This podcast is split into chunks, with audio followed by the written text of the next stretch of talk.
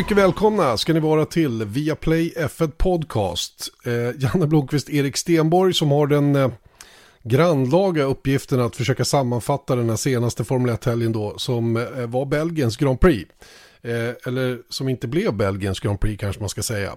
Eh, det här finns det ju massor att prata om givetvis. Att vi eh, till slut då inte fick något race på Spa-Francorchamps då eh, med anledning av vädret. Eh, så det kommer vi självklart att eh, gå igenom nogsamt. Vi kommer att lyssna till både Michael Masi, tävlingsledaren, och Stefano Domenicale som alltså är eh, den som bossar för hela Formel 1 just nu. Ni kommer att höra vad Lewis Hamilton har att säga om saken. Vi kommer att dela ut lite tummar upp och ner. Det fanns ju faktiskt lite sådana anledningar att ge både upp och ner tummar under helgen. Vi ska titta lite grann på nästkommande helg, för vi ska ju köra race igen i grannlandet Nederländerna på Sandfort. Vad är det för bana och vad har vi för tankar runt det? Och vi avslutar dagens podd med att prata lite kalender, för den har ju satt sig nu. Resten av den här kalendern är i alla fall bekräftad så tillvida att det finns ställen att åka till, om det nu går att åka till dem. Eh, Erik Stenborg, eh, vi hade en, det var en väldigt speciell söndag får man ändå säga. Mm, jag är förvånad. Har du hämtat dig? Ja, men din röst låter ju purung. Den, den, den, är van att prata mycket och den har fått vila under dagen idag. Mm, det är bra det. Ja, men det var en lång sändning hörru. Mm, det var det. Det är inte det längsta jag gjort, men det var en lång, helt klart. Och eh, ja, vi började redan två. Och eh, om jag kommer ihåg rätt nu då, så, så rundade vi av någonstans eh, kvart över, eller kvart i sju, tio i sju, kan det vara så? Någonting sånt. Och du ja. gjorde det lite fort. Att, ja, du var trött på att sitta där. Ja, det var jag faktiskt. Det ska jag ärligt säga. Och, och jag stämde ju av naturligtvis med, med mitt kontrollrum där, huruvida vi kunde kliva av där. Nu råkade det bli då innan, eh, innan podiet. Och det var ju några som var sjukt upprörda över det här faktumet. Och eh, ja, det får man väl ha stor förståelse för. Om man nu råkar vara Williams-fan till exempel, vilket jag uppfattar då att de som var mest upprörda är. Så, så kan det ju varit, det kunde ju ha varit roligt då att få se George Russell eh, skaka champagne, om än lite oförtjänt. Mm.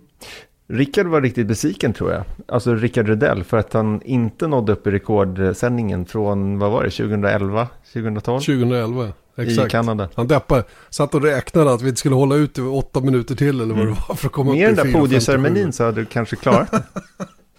kanske, kanske. Nåja, nu vet ni varför i alla fall. Så är det någon som ska skit för det jävla podiet så är det jag. Hmm. För jag ville hem. Det vill vi gärna ge dig.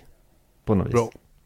Eh, ska vi, ska vi, det vi, vi går som katten kring het gröta. Det är ingen idé att hålla på med några konstiga egna känslor. Utan vi, vi drar bakgrunden till, till allt som, som inträffade i, i söndags då. Eh, Belgiens Grand Prix då som var upplagt för att bli en riktig klassiker får man väl ändå säga då. Eh, det klassiska vädret om inte annat i Belgien, regn. Vi hade en ovanlig startgrid med George Russell i första startled som kvalade ut båda Mercedes-förarna. Förstappen mot Hamilton fanns ju kvar och starta etta, trea, men sikten var för dålig och istället för racestart klockan 15 så väntade man in bättring på vädret och det här har man ju varit med om lite då och då att de skjuter fram det. Jag trodde, jag personligen trodde att man skulle köra ut säkerhetsbilen och åka då tills dess att det var körbart men sikten var obefintlig när bilarna var på banan och det var inte bara att man inte såg bilen framför utan de såg ju inte posteringarna heller. Och ser man inte posteringarna då börjar det bli farligt på riktigt. Även om de har signalsystem i bilarna. Mm. Eh, bättringen kom heller aldrig. Eh, och till slut så började man köra ut bakom säkerhetsbilen. Men, och enligt tävlingsledning då så var ju förhoppningen till slut att kunna släppa iväg fältet då någon gång vid 18-tiden. Man hade ju då stoppat den där tre timmars klockan eh, med, med hjälp av force majeure för att få ihop en timme racing. Och det tycker jag är ett ganska talande bevis för att man ändå hade ambitionen att försöka få till någonting där på slutet. Eh, men när man väl rullade ut så blev det bara ett par varv på banan och sen rödflaggade man racet igen. Och sen kom ju beskedet ganska snabbt att the race will not be resumed. Precis så var det. Och allt det här tog ju, vad var det? Det var från tre till, ja men dryga tre timmar. Tre och en halv timme i alla fall. Ja, någonting sånt.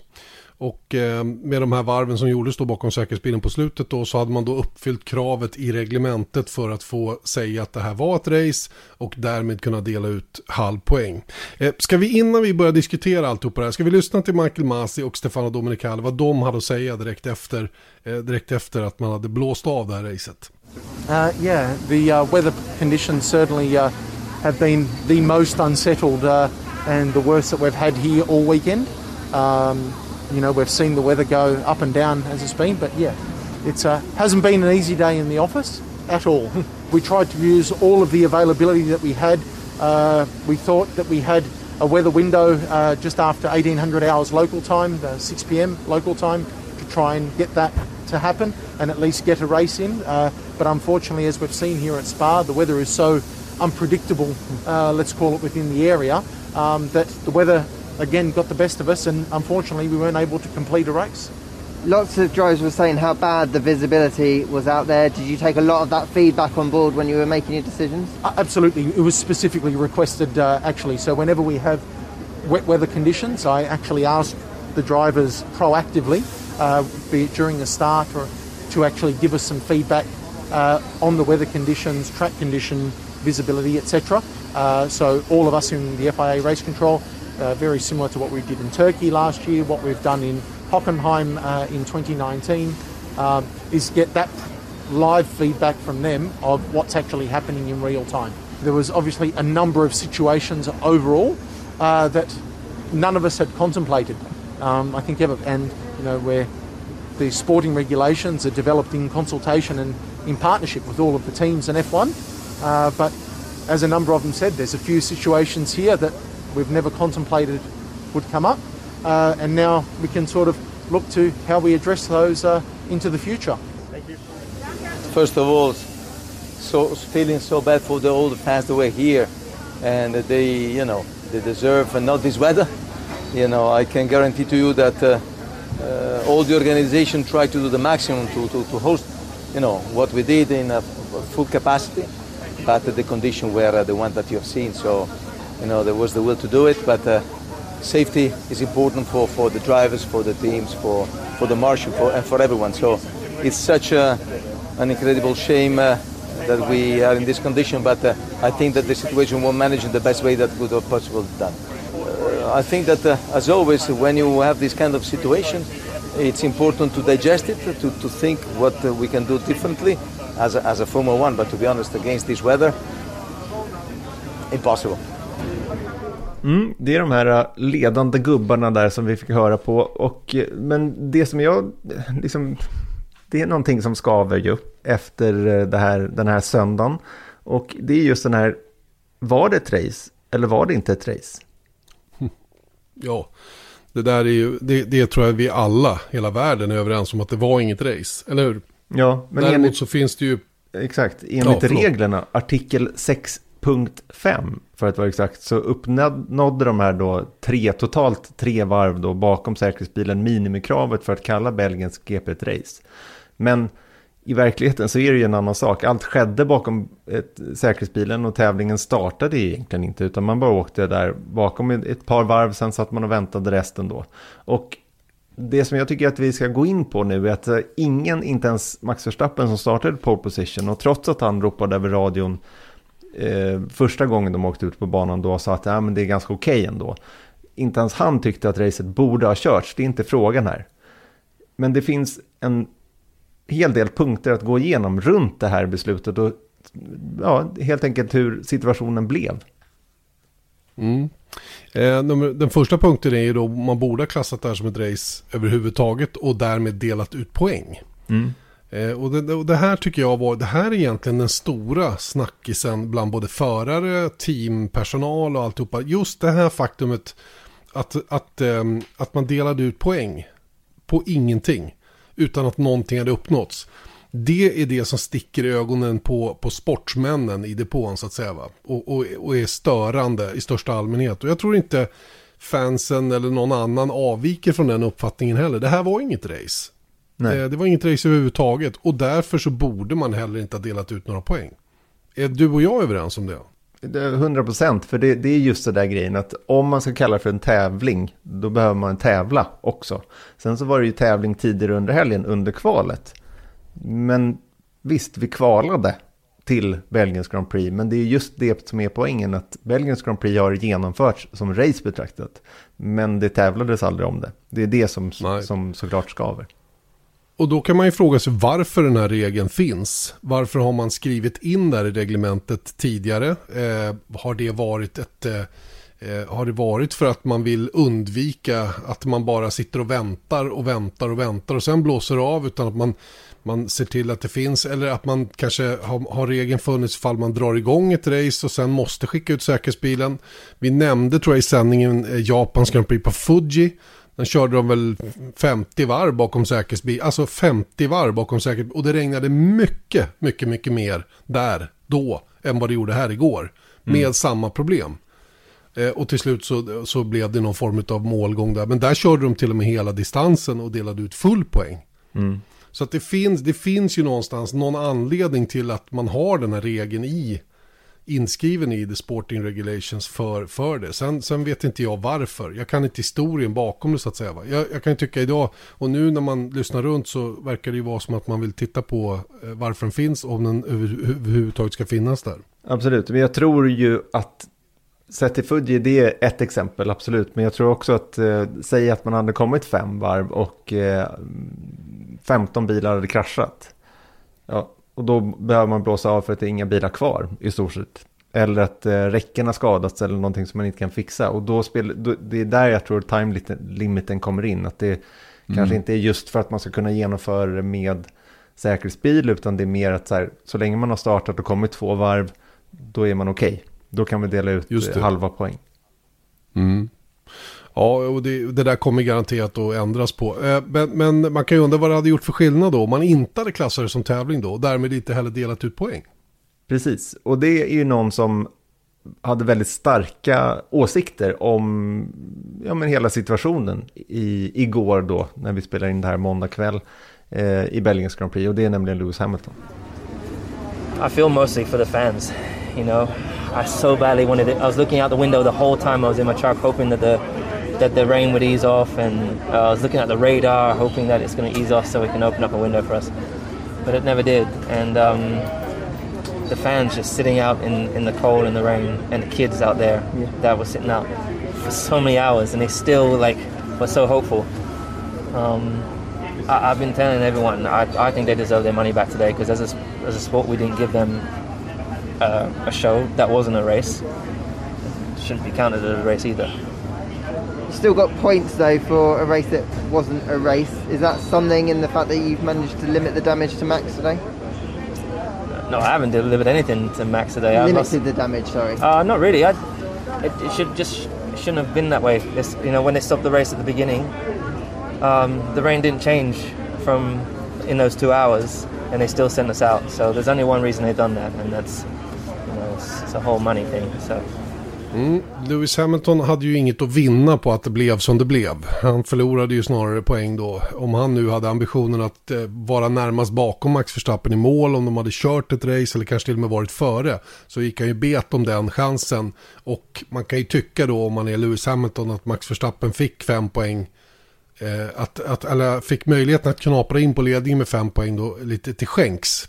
Mm. Eh, och sen så, så slänger jag ut den sista gurkan då att, att det de gjorde här var ju då bara på grund av ekonomi. Mm. Och han tyckte det var lite inom citat smutsigt då mot alla fans och alla som, som inte fick någon underhållning igår. Ja, och vi ska väl bemöta det, just den grejen, inte, inte mot Hamilton, men i alla fall så här, röra vid att han då, ja men han, alltså, un, han, han försöker ju liksom strö lite salt i såren här Eh, och hävda lite, ja, men nästan lite korruption då. Men det är det här som blir väldigt komplicerat, att vi har ju inte sett, och det har inte Hamilton heller gjort sannolikt, då, avtalet mellan SPA, Formel 1 och FIA. Eh, så det här är ju en spekulation från hans sida och vi kommer att spekulera en del runt det här då. då. Men jag vill ändå säga det då att sannolikt ändå det är inget bevis, det är ingen fakta som jag presenterar här, men sannolikt är det positivt för Formel 1 att tävlingen klassades som genomförd. Till exempel då att deras uppdrag mot banan Spa-Francorchamps då var genomförd. Basta finito, full stopp. Det är liksom ingen, eh, ingen fråga om att nej, men ni körde bara två träningar och ett kval och då, då kan vi hävda det här. Eller vad, och, och, återigen, vi vet ju inte vad som står i kontraktet, men det finns ju öppningar där som skulle kunna bli problematiska. Så det är säkert positivt för Formel 1 som, som sport då att tävlingen är genomförd. Och kanske då så triggar det vissa ekonomiska punkter. Återigen, spekulationer från min sida då. Men både Michael Masti och Stefano Domenicali vidhåller ju bestämt att det inte var och kommer Millions of people have lost weight with personalized plans from Noom. Like Evan, who can't stand salads and still lost 50 pounds. Salads generally for most people are the easy button, right? For me, that wasn't an option. I never really was a salad guy. That's just not who I am. But Noom worked for me. Get your personalized plan today at Noom.com. Real Noom user compensated to provide their story. In four weeks, the typical Noom user can expect to lose one to two pounds per week. Individual results may vary. A lot can happen in the next three years. Like a chatbot may be your new best friend. But what won't change? Needing health insurance. United Healthcare Tri Term Medical Plans are available for these changing times.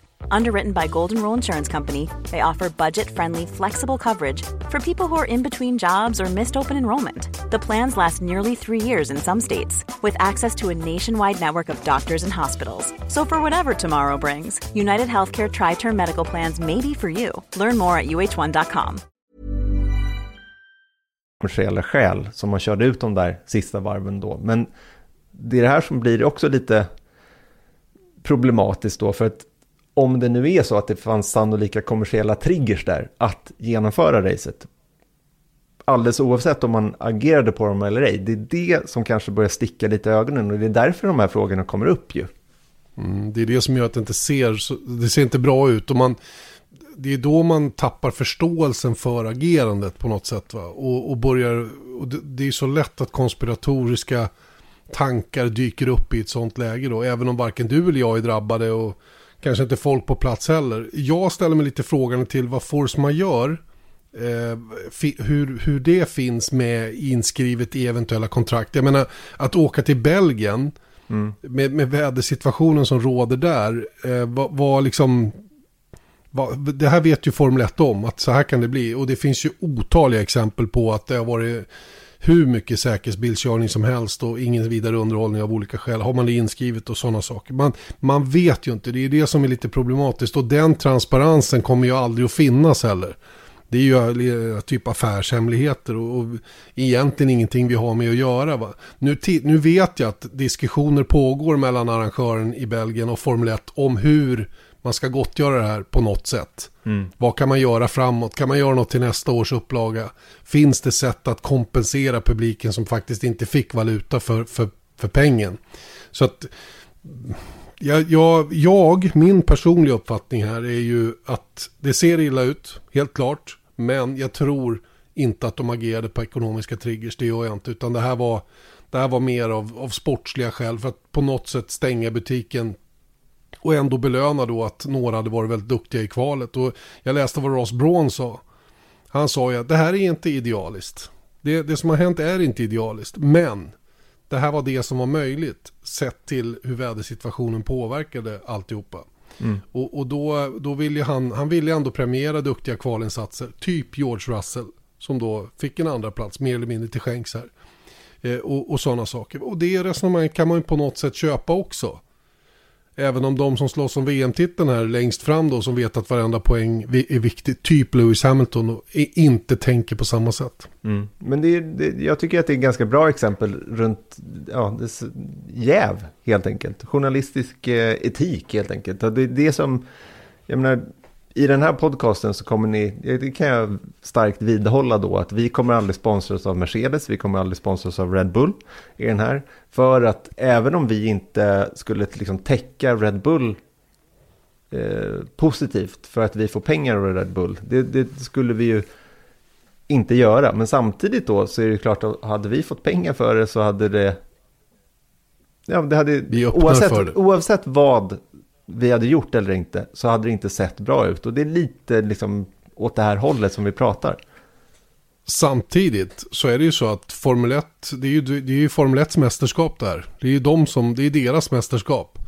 Och de säljer biljetter då till publiken, eller egentligen är det arrangörerna av racen som säljer biljetter till publiken och kommer att titta på det här. Och Formel 1 fixar arrangörer mot en avgift och tar själva bra betalt av tv-rättsinnehavare och så vidare för att fixa det här. Och det går ju inte att komma ifrån att saker och ting skrivs in i avtal då. Sen är ju frågan om hur transparent det här ska vara då. Ska man kunna gå in och läsa vad är, står egentligen i avtalet här för att kunna göra korrekt bedömning. Vi har ju bara hört vad Michael Masi och Stefano Domenicali säger.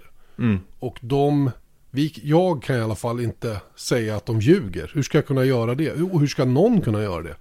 Nej men i, i, så fall så är det ju ett riktigt journalistiskt grävjobb då också. Och jag vet inte riktigt om vad det hade spelat för roll heller. Med tanke på det du säger att det, det är deras mästerskap. Men det är klart att i minsta fall så öppnar de ju upp för frågetecken. Genom att de inte är 100% transparenta. Trots att de sannolikt inte kan vara det. De kan ju inte avslöja vad som står i kontrakt. Det är ju mellan de parterna som kontraktet är skrivet såklart. Men oavsett då, låt oss gå tillbaka till ursprungsfrågan rörande vad det här hade gjort för skillnad om de inte hade delat ut poäng. Vad känner du? Ja, eh, det hade ju gjort lite skillnad. Då hade ju luckan mellan ettan och tvåan i VM varit större till exempel. Eh, och eh, då, då men då landar vi återigen i det Ross Braun sa. Då, då tar man ju bort eh, hela helgen istället för bara en tredjedel av den. Och, och någonstans, om vi tittar på ett Formel 1-lopp så är ju Formel 1-loppet egentligen tre dagar. Mm. Det är bara det att det tar slut på söndag eftermiddag. Kvalet är i allra högsta grad de inledande varven i ett race. Så, så på något sätt kan jag köpa ändå, eftersom man inte får fullt betalt att det blir på det, här, på det här viset. Och att man har skapat det här sättet att verkligen ta en målflagg. Ja, ni måste köra några varv bakom säkerhetsbilen, men då kan vi ändå deklarera racet som kört. Och därmed delar vi ut halva poäng. Eh, jag kan leva med det på något sätt. Det kan jag göra. Mm. Ja, men jag kan också leva med det, men jag hade kanske föredragit, jag hade sett det som lite mer rättvist på något sätt. Att det är ändå på söndagen som poängen ska delas ut och tävlar man inte på söndagen då ska man inte heller ha poäng för det. Det är skillnad om, om man hade kvalat och fått tre poäng för pole position till exempel. Det är klart att Verstappen ska ha de tre poängen, självklart. Exakt, men nu har vi inte det systemet och då är kanske det här the second best. Så, så att på något sätt så, så eh, jag, jag, jag lever med situationen. Kanske att det är lite för generöst, inte vet jag. Men som jag påpekat för någon annan som var på mig om det här och andra saker också angående park för mig och bilar och allt vad det är. Det här händer ju så väldigt sällan. Och Michael Masi säger ju i intervjun som vi hörde att det fanns ju massor med grejer som dök upp här som de inte överhuvudtaget ens funderat på. Och måste verkligen bläddra i alla sidorna i regelboken för att ta reda på hur det verkligen ligger till. Så man ska inte förstora det här för mycket. Jag kan ju tycka att det, är nästan, det, är nästan, det blir nästan bisarrt mycket kritik till höger och vänster. Alla ska komma med, med, med patentlösning på hur vi ska fixa just det här problemet. Hur ofta är vi med om det här? Visst ska man titta på vad som hände den här helgen och försöka göra det bättre till nästa gång. Men det är ingen idé att, att liksom tro att man ska starta någon revolution för att få det här ordnat på något sätt. Det, det blir lite fånigt kan jag tycka. Vilket för oss till nästa punkt då. För det var ju en sån som Zac Brown då, teamchefen för, eller vdn för McLaren. Eh, gick ut på söndagskvällen då på sociala medier och sa att man bör titta på hur man ska agera om det här sker igen. Och egentligen så var ingen nöjd i det här läget. Alla hade ju velat tävla men nu blev det ingen tävling och så blev det som det blev och vissa var mer missnöjda än andra. Förutom kanske Williams, de var säkert ganska nöjda. Men enligt då Andrew Benson på BBC så kommer man ta upp det här inom kort mellan Formel 1 och stallen då, och FIA då. Och eh, det är bra, trots att det nästan aldrig händer så, så vet vi i så fall vad som ska ske nästa gång. Exakt, och det var exakt det Stefano Domenicali sa också i intervjun tidigare. Vi måste lära av det som har hänt och se till att det inte blir en, en lika komplicerad situation igen. Se till att man skapar Eh, Eh, eller samla på sig kunskaper runt det här och så försöker man hitta någonting bra, någonting konstruktivt bra för framtiden. Jag menar Zac Brown, jag kan uppleva att alla förarna då försökte liksom svära sig fria, jag förstår inte varför vi ska få poäng här. Eh, jag menar, som sagt, Russell var skitnöjd över att få de där nio poängen han fick. Jag menar, Zac Brown drog ifrån Ferrari igår. Mm und so weiter. Det finns många som drog nytta av det. Det är klart att de utåt sett säger att det här är inte bra för fansen och vi beklagar att det blev på det här viset, så här ska det inte se ut. Men, men att kalla det fiasko och allt vad det nu har stått, det är ju rent tönteri. Det här var en extremt speciell situation som ingen riktigt kunde förutse skulle kunna bli så här heller. Varför ska man liksom, varför ska man hoppa på bandvagnen på det sättet? Det, det gillar inte jag. Utan då får man, man får man eh, sätta sig ner och ta några djupa andetag och fundera lite över livet här. Och, så nu, snart ska vi köra tävling igen. Mm. Eller hur? Det vi göra. Absolut. Men vi är inte klara med att prata om Belgien. För att då är det frågan då. Hur hade man kunnat agera annorlunda? Nu när de då ska prata om hur de ska göra nästa gång då. Och då vill jag ta upp då att i Nascar hade man nästan helt säkert kört tävlingen där, dagen därpå istället. Alltså på måndagen. För det händer hela tiden och det finns alltid en så kallad rain contingency plan inför att de ska köra på val. Det är till och med så att vi, eller vi broadcasters får det också, att då vet vi redan. För det är så sannolikt på något sätt att det, ibland regnar det och på valet så kör man inte på regn. Och då behöver alla veta vad som gäller nästa, vad, vad, är, vår nästa, vad är vår plan B helt enkelt? Ja, men det är att köra på måndag klockan 21.00. Okej, då vet vi det. Och då är en fråga då att hade inte Formel 1 kunnat köra racet på måndag förmiddag? Det har trots allt skett flera gånger att man har skjutit på ett kval från lördagen till söndagen. Eh, och, men enligt då Michael Masi eh, så var det här helt omöjligt då. Och han säger ju inte exakt varför det var helt omöjligt då, men det finns ju uppenbara logistiska problem.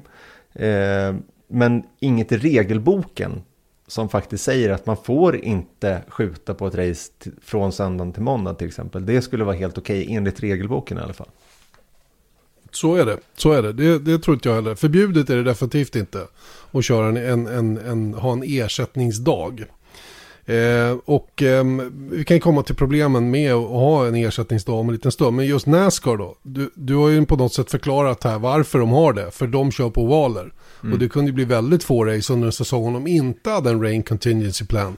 Det vill säga en plan för hur man genomför racet om racedagen skulle regna bort. Så det, det, det, är, liksom, det är självklart just där.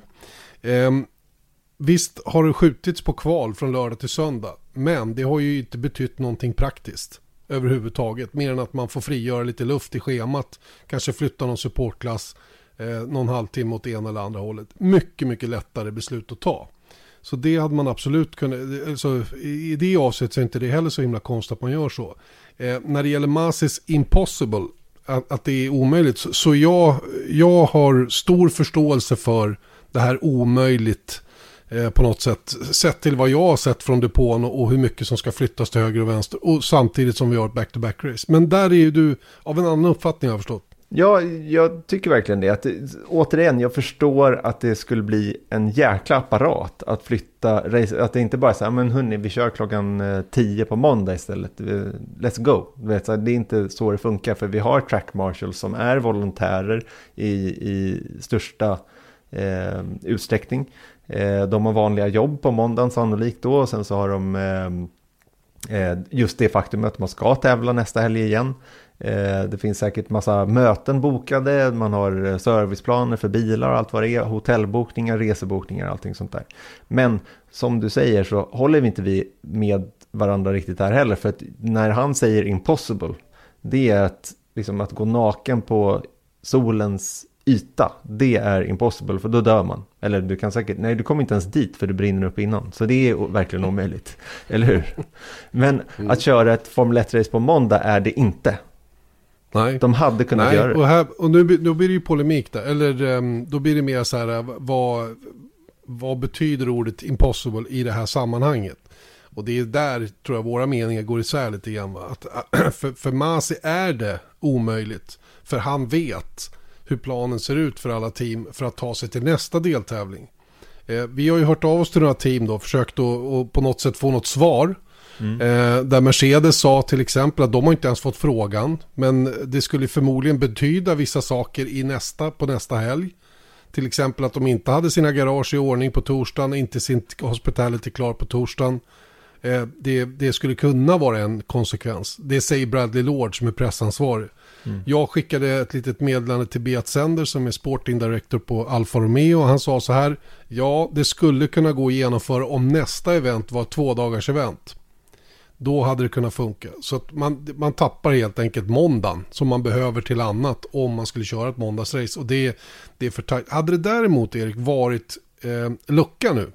Mm. Då hade jag haft större förståelse för dina synpunkter under förutsättning att man kan lösa allt det andra komplicerade. Sjukvård, Inte minst på banan. Räddningshelikopter kanske är bokad i en annan ända av världen eh, den här dagen och så vidare. Va? Men det är ju inte omöjligt att få fram, precis som du är inne på. Men allt handlar ju om eh, eh, return of investment här. Vad, vad, kostar det här kalaset och vad får man tillbaka av det?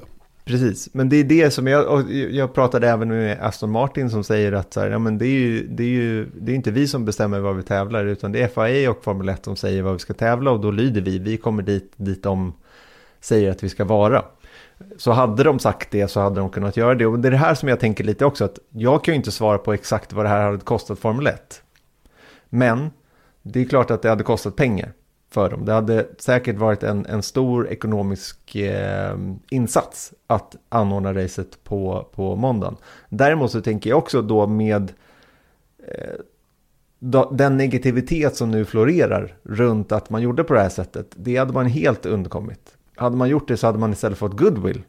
Som man kanske inte kan mäta i, i, i kronor och ören, men jag tror att den hade varit positiv för Formel 1 om man hade sagt så här, nej men hörni, det här var ett eh, jäkla bra race som det är upplagt för. Vi kör på måndag klockan 11.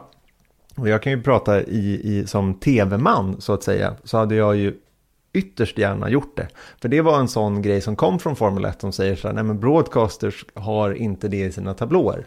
Att kunna, det blir liksom en sån apparat också. Men klockan 11, jag säger bara, jag drar till med klockan 11 på, på måndag förmiddag. Vi hade Say hello to a new era of mental health care. Cerebral is here to help you achieve your mental wellness goals with professional therapy and medication management support. 100% online. You'll experience the all new Cerebral Way, an innovative approach to mental wellness designed around you. You'll get a personalized treatment plan from a therapist, prescriber, or both in a safe and judgment free space. Your cerebral therapist or prescriber will outline a customized plan with clear milestones along the way so you can get to feeling your best. With Cerebral, you're not alone in your mental health journey.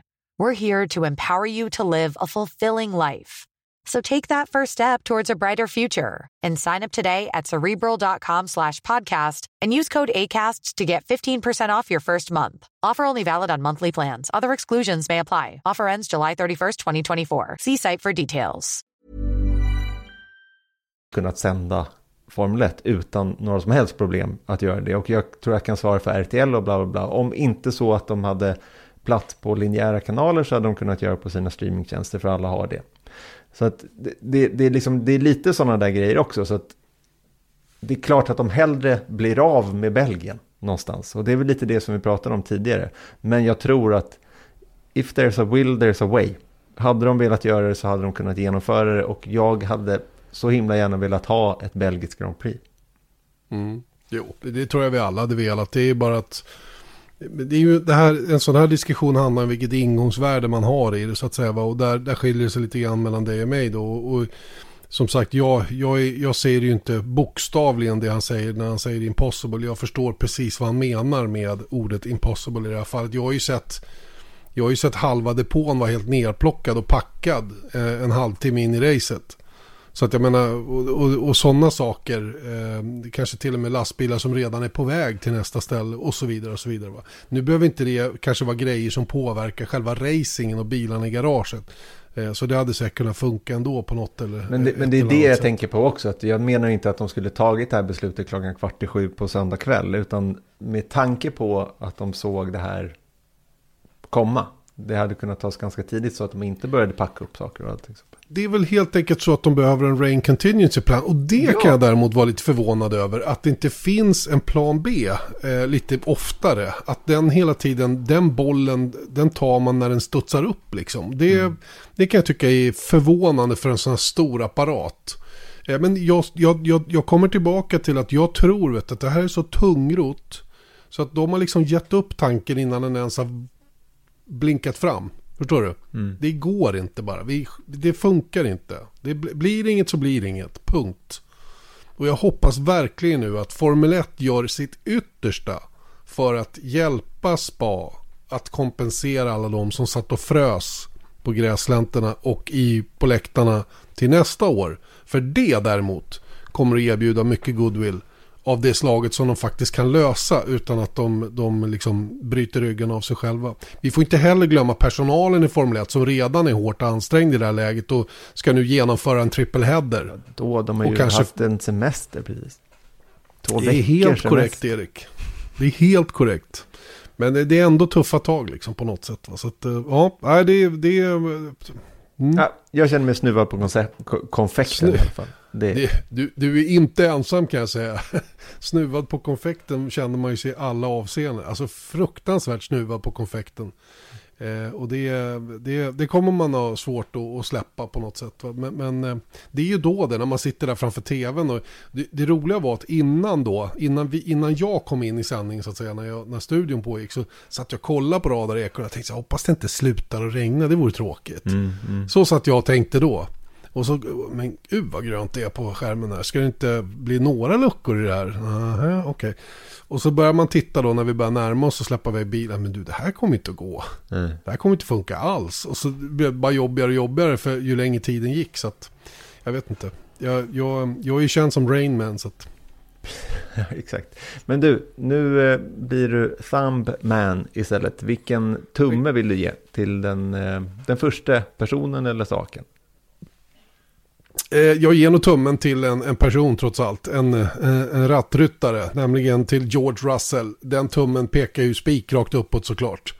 Herregud vilken kille och vilken insats han gjorde. Och jag tror att vi innan vi berömmer honom själva så kan han ju få själv berätta hur det kändes nu att bli tvåa utan att ha kört några racevarv överhuvudtaget. I mean I'll take it. I mean in our position we we got to take it uh, how it comes and we're not often rewarded for a good qualifying, and today we today I guess we were, and um, it would have been incredibly hard to keep hold of that P2. Really sorry for every, all the supporters who are out there uh, watching at home on the television, but you know the, uh, the safety's got to got, got, got to go first, and it was.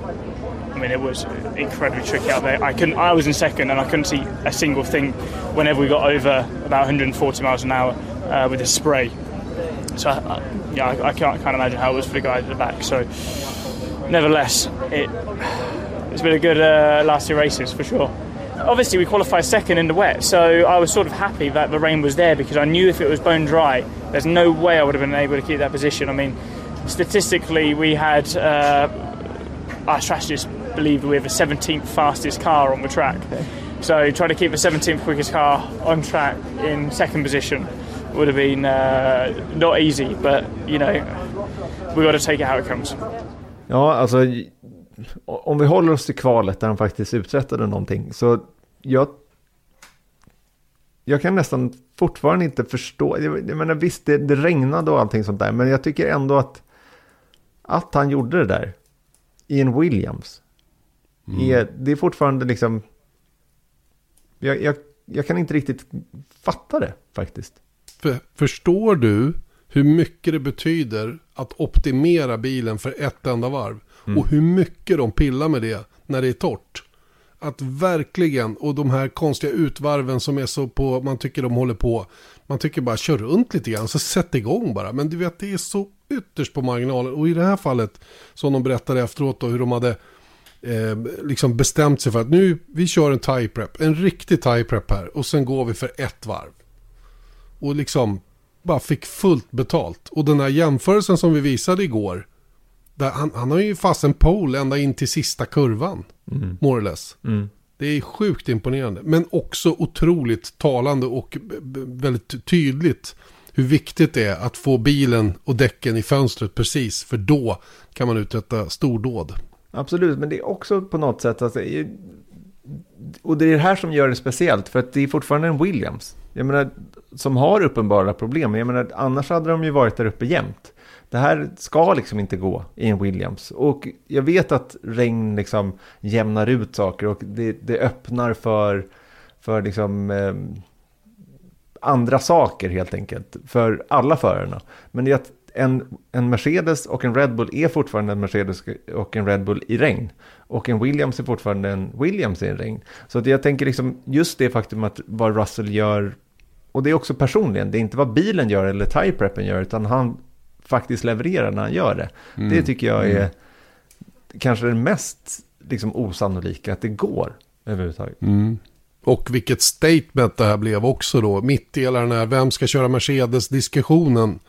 När han då i fältets åttonde snabbaste bil eh, går ut och bankar på. Det är som man säger i intervjun där. Hade det varit torrt så hade de varit sjuttonde. Mm. Sjuttonde bil. Mm. och han förstod ju själv då att var det regn så hade jag haft en bra chans då även igår så att säga om de hade kört. Men i torrt så hade han varit nowhere. Och jag var ju själv pessimistisk om de hade kommit igång på att han ens skulle klara, klara topp 10. Men, men oavsett vad, han gjorde ett grymt jobb i kvalet och en tumme upp ska han ha. Absolut, och det ska även, det är faktiskt bara tummar upp här faktiskt. Ja, jo, det är det. det är, Daniel Ricciardo får den, för han, han, han kom fyra i racet. Konstigt nog. Bra det. Nej, Nej men det han gjorde var att kvala, kvala in fyra. Eh, gjorde han ju. Och det som är lite mm, då, smolk i bägaren ändå är ju hur bra Lando Norris såg ut innan dess. Eh, innan han kraschade då i Q3. Vilket var ju liksom, han hade ju absolut kunnat ta pole position. Hade det inte varit för den där kraschen ut ja, i Radion. Mm. De hade verkligen hittat rätt med setupen på McLaren-bilen. I synnerhet för Lando Norris, men jag tror också till stor del även för Daniel Ricciardo då, som, som var sist över linjen också. Mm. Att, klämma till med den där fjärdeplatsen när man nästan trodde att allting var klart. Så dundrade han in där och var fyra. mycket, mycket bra gjort. Och eh, visst, vi fick aldrig se honom racea, vilket har varit kanske ett eh, eh, inte lika stort problem, men även där då har det inte varit samma speed på honom som på Lando Norris. Men det är ju framförallt i kvalen då som han haft det jobbigt. Men, men jätte, jättekul för Daniel Ricciardo såklart, som, som eh, vi även hörde då i intervjun under kvalet och vi körde väl ut i repet igår igen.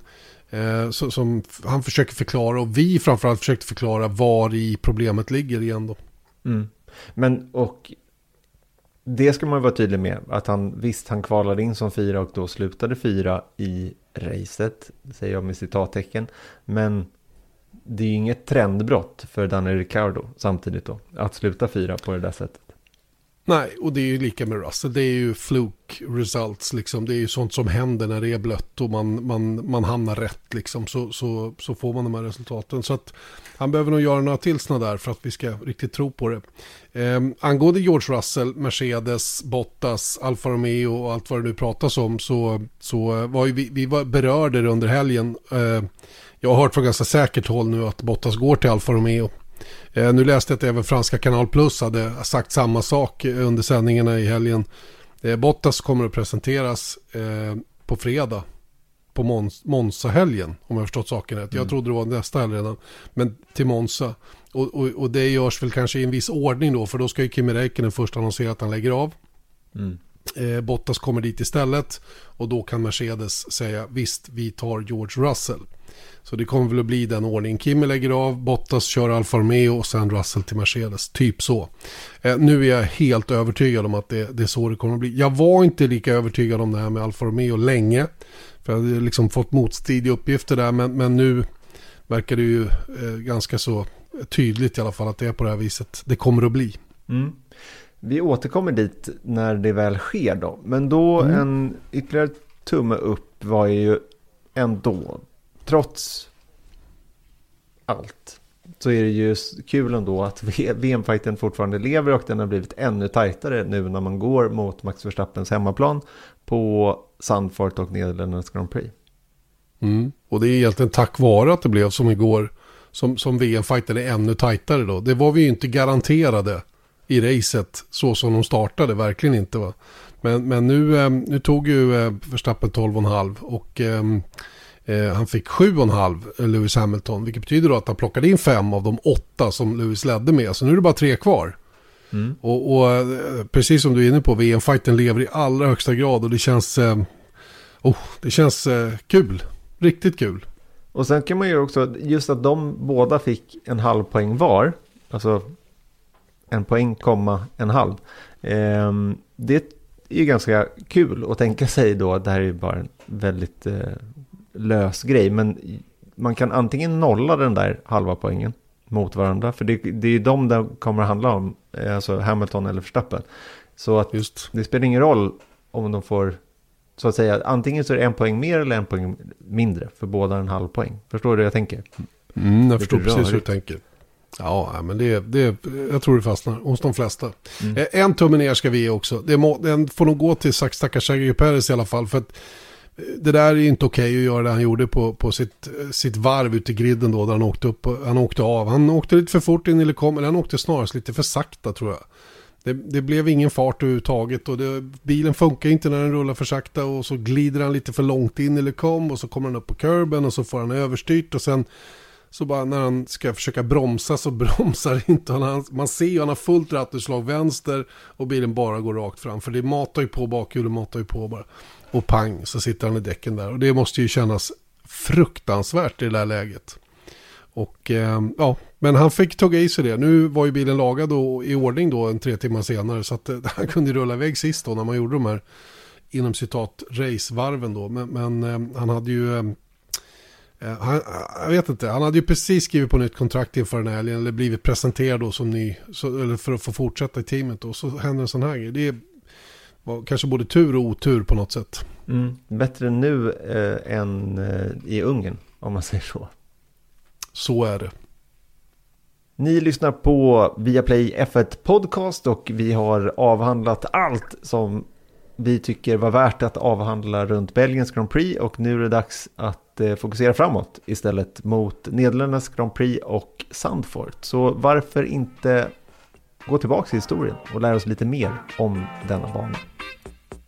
Efter andra världskrigets slut svepte en våg av motorsportentusiasm över Europa och 1948, samma år som Silverstone i England, så öppnades också grindarna till Circuit Sandfort för första gången. Till en början var banan en blandning av permanent bana och vanliga vägar som slingrade sig mellan sanddynerna i den lilla semesterorten Sandfort. Som ligger ungefär en halvtimmes tågresa västerut från Amsterdam. Formel 1-VM besökte den här banan första gången 1952. Alberto Ascari dominerade tävlingen för Ferrari. Stallet från Maranello är också de som har varit mest framgångsrika på Sandfort med deras nio segrar. Banan har också en speciell plats i svensk motorsporthistoria. Det är nämligen här Joakim Joe Bonnier i sin BRM P25 gick över mållinjen först av alla i Nederländernas Grand Prix 1959. Det var Sveriges första seger i Formel 1 och Bonniers enda i hans 15 år långa F1-karriär. Senaste gången Formel 1 besökte Sandfort var säsongen 1985 och det var sannerligen inga små namn som visade framfötterna den helgen. Nelson alltså Piquet tog pole position och på prisballen stod ingen mindre än Niki Lauda, Alain Prost och Ayrton Senna. Det är också värt att nämna att Laudas seger var hans 25 och sista i F1-karriären. I maj 2019 annonserade Formel 1 att sporten efter 35 års väntan skulle återvända till banan lagom till förra årets F1-säsong. Men på grund av covid-19-pandemin så fick ju tävlingen ställas in av ekonomiska skäl. Banan har genomgått stora renoveringar och moderniseringar sedan sist. Framförallt så handlar det om utökade avåkningszoner, installationer av täckprovbarriärer och en upprustning utav depån. Allt det som krävs för att få den så kallade Grade 1-licensen en bana behöver för att ta emot Formel 1. Men bansträckningen i sig har även den fått en uppdatering. Bankningen i den legendariska Tarzan-kurvan har exempelvis utökats till hela 18 grader vilket faktiskt är några grader mer än ovalen på Indianapolis Motor Speedway. Banan är trots att den är renoverad även fortsatt notoriskt smal. Den slingrar sig upp och ner som en berg och dalbana och Sandfort är snabb. Riktigt snabb. För en vecka sedan så talade vi om att Spa-Francorchamps är en så kallad förarbana. Jag kan med bestämdhet hävda att det epitetet även passar väldigt bra in på Sandfort. Just det, The Formula One Heineken Dutch Grand Prix 2021, alltså på den här förarbanan som är Sandfort och det är alltså 31 nederländska Grand Prix i ordningen, Janne Blomqvist. Mm, mm. Det är märkligt. Mäktigt är det också. Och vilken speciell bana. Jag har inte riktigt bestämt mig för vad jag tycker om den. För att jag har inte sett bilarna köra där. Den är ju, den är ju läcker i sin layout med den här böljande upp och ner och och, och Tarsan som är väldigt bankad, 18 grader så det är ju som en riktig oval på andra sidan Atlanten. Vad är Indianapolis som vi hade som referens? Den är 7 grader. Mm, det lutar knappt någonting grader, där. tror jag högst upp va? Eller någonting sånt. Oj då, inte var det så mycket? Okej, okay. hur som haver, det, det, är i alla fall en, det, det, här är ju en rejält mycket mer bankad kurva än det är på Indianapolis. Där är ju, de, de, de känns ju nästan plana i alla fall när man är där. Men oavsett vad så, så eh, tycker jag att den är smal. Vilket vi berörde också i det här, eh, den här lilla krönikan då, att, att den är smal. Jag undrar var ska de köra om någonstans? Mm. Och dessutom som du också berör är att den är väldigt snabb. Och det är det som sällan är en bra kombination. En snabb och smal bana utan egentligen några riktiga inbromsningar. Jag, jag, eh, who knows alltså. Mm. Vi, ska, vi ska ju till helgen fråga Dino Beganovic. Mm. Eh, Ferrari Young Driver-föraren då som, som för närvarande kör i Formula Regional by eh, Alpin. Eh, Formula Regional European Championship by Alpin heter den, Freka då som vi kallar det lite förkortat. Han var ju där och tävlade faktiskt med sitt mästerskap för inte så länge sedan. Och, och är det någon som vet så är det ju han. Så att, eh, håll ut till våra sändningar i helgen så kommer Dino och ger alla små tips som man behöver då för att eh, köra runt på Sandfort och var man kör om och så vidare. Eh, men just Tarzan där var ju kul för där åkte de liksom rakt upp för bankningen och så gjorde de bara en, en, en snabb vändning och sen tog de farten med sig ner eh, på, på nästa parti efter den där eh, otroligt bankade svängen. Mm. Du, jag måste stoppa, stoppa mig själv här nu för innan vi blir påhoppade av eh, Indycar kalenderbitare. 9,2 grader. Ja, jag tyckte väl det. Mm. Hallå? tänkte... Nej, vet du varför? Vet du varför jag vet? För jag har suttit i kurvett på asfalten som en idiot. Men jag kände bara att jag skulle sitta... Nej, men jag ville sitta ner och se hur mycket ser man här när man sitter där. För det var Eje som sa till mig då när vi var där. Tänk att komma här i 400 km i timmen, sa mm. Och då satt man ju bara rulla med ögonen och tänkte att man, det kan inte vara sant. Men det är det ju. De åker väldigt fort där. Men det är inte speciellt bankat. Nej, men det är bara en kurva också. Det är Tarzan-kurvan på, på Sandford som är bankad. Så att det, det, de mm. har bara en kurva som är bankad. Så jag tänkte liksom om man delar kanske på... Men det som är cool i avslutningen på varvet också, det är en väldig nedförsbacke där, där man kommer, det är som en lång högersväng då som man kommer ut. Jag minns ett DTM-race där, jag tror det var en hemmaförare, Christian Albers, som som eh, med sin, han körde inte han, körde han Auden? Eller Mercedes? Ah, skitsamma. Han körde någon bil i alla fall i DTM där och eh, åkte ju över kanten. Eller liksom, den är också lite lätt bankad sista sväng där. Men han, han kraschade nog alldeles vansinnigt på utsidan där. Eh, mm. Och det är väl en av grejerna som de har gjort med den här banan då när de uppdaterat den. Det är ju att eh, öka säkerheten helt enkelt och, och eh, få bättre avåkningszoner, vilket sannolikt behövdes. Sannolikt då. Och det, men det är ju många som har kört, nu har Formel 1 inte varit här på väldigt länge så att ingen av liksom, eh, de nuvarande förarna har kört en modern Formel 1-bil. För det ska vi också vara noggranna med att Max Verstappen har kört där med, med en gammal Red Bull-bil på olika liksom, uppvisningsdagar som de har haft där då. Men sen är det många som har kört på Sandfort i alla fall. För att det är ju väldigt många som körde i Formel 3 Euro Series. Eh, och de har ju kört på Sandfort under lång tid. Nu finns inte Euroseries kvar. Men eh, Lewis Hamilton vann Masters of Formula 3 eh, 2005. Bottas vann det racet 2009 och 10. Och Max Verstappen vann det 2014 och Giovinazzi vann det 2015. Så att vi Just har ändå... Jag tänkte säga det. Det är, det är Marlboro Masters som har varit det, det mest tongivande racet just på Sandfort då. Ja, precis. Det här är, det är liksom det stora. Om man tittar på Formel 3 så är det väl Macau, självklart då. Och sen så Sanford, Masters of Formula 3 och sen så på. Det är väl de tre på, ja. stora i, eh, i eh, Formel 3. Nu kanske det är, mm. nu är inte Formel 3 samma sak som det var förut. Men Monaco var ju en sån här riktig höjdpunkt eh, sett till, eh, du vet när Ronny körde, det var ju det som gjorde att han eh, verkligen satte sig på kartan. Du, Lewis Hamilton körde Formel 3 i Monaco. Mm, just det, det gjorde de ja. Jag var där, jag var där och såg det innan han tog steget upp i Formel 1. Eh, ja du, det, vi får väl se, det kanske blir regn. Man vet mm. aldrig.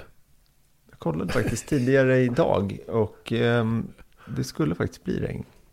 Ja, på fredagen tror jag det var som störst risk, men visst kan det regna. Vi ligger precis vid, vid havet. Sanddynerna ligger bara precis på andra sidan banan där. Och jag är ju också nyfiken på hur, hur det där racet kommer att bli. Och det måste ju vara total hysteri runt Max Verstappen och hela Nu har man ju begränsat publiken till 70 000.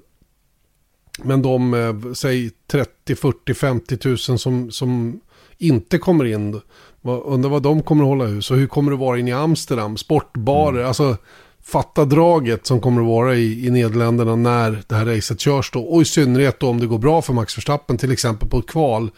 Vilket bör eh, borga för god stämning under söndagen. Jag tycker det gav ganska goda indikationer tidigare år i Österrike så har han ju enormt mycket fans på plats. En hel läktare är bara Max Verstappen. Så sen så i Belgien så är det väl praktiken, vad var det? Av de 70 000 som var där var det väl 80 procent som var nederländare kändes det som. Med tanke på hur det såg ut när han var ute och körde i alla fall.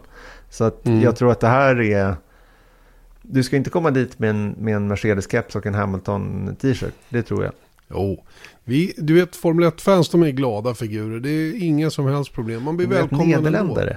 De, de, jag, jag, vet inte riktigt. Ibland så, vi jobbar ju med många nederländare. Men, du, precis, men, du, är rädd för våran, du är rädd för Patrick, våra gamla tekniker. Ja, jag är faktiskt, jag är faktiskt lite rädd för honom faktiskt. Han, han kunde han skälla snäll, ut mig.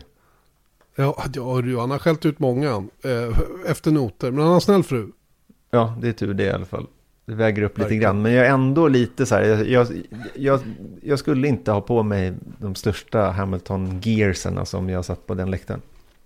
Nej, det blir en intressant helg. Kul helg, tror jag. Första gången vi är på Sandfort sen jag började jobba med det här i alla fall.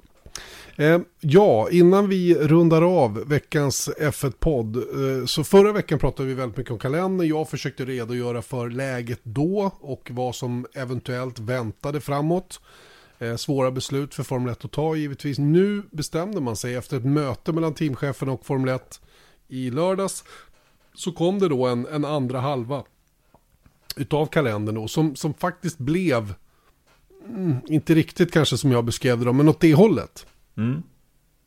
Men fortsatt då med ett to be decided race där i eh, 19 21 november. Så det, det, är fortfarande, det vill vi väl ändå vidhålla att det, att det är eh, vissa frågetecken runt den här mm. kalendern i alla fall.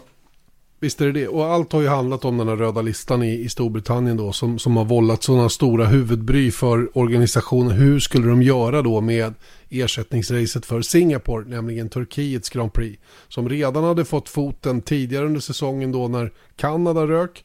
Eh, så skulle de nu komma tillbaka då och få arrangera sitt lopp istället för Singapores Grand Prix. Problemet är att de är på röda listan för eh, Storbritannien, vilket innebär då att team kan, man kan inte åka till Turkiet, köra bara Turkiets Grand Prix och sen åka tillbaka till England.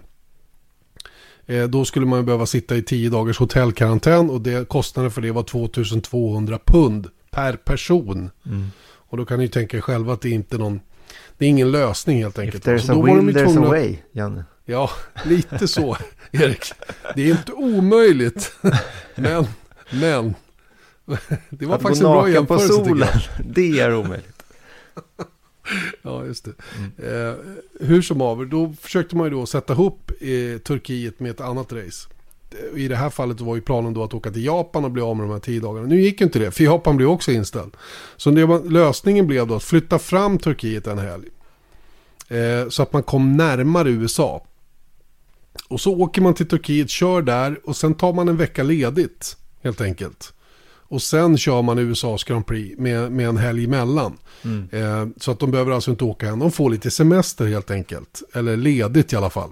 Och sen kör man USAs Grand Prix som en standalone helg, helt ensam. Tillbaka till Europa, sköter fabriksservicen och allt vad det nu är. Och sen gör man sig redo för en ny triple header. Och den blir inte att leka med för den börjar i Mexiko. Sen så fortsätter den i Brasilien och sen slutar den då med det här racet som inte finns. Mm. Som troligen är då Qatar, Doha, Losail eller Outer Circuit i Bahrain. Det är väl de två alternativen som det handlar om. Eh, en trippelheader som skulle hänga upp. Och sen en vecka ledigt. Och sen avslutar vi då med Saudiarabien och Abu Dhabi. Och det skulle då utgöra 22 race. Och det innebär att vi har ersatt alla de race som har blivit strukna. Det vi inte ersätter det är den lucka som fanns i kalendern i början på året, första kvartalet.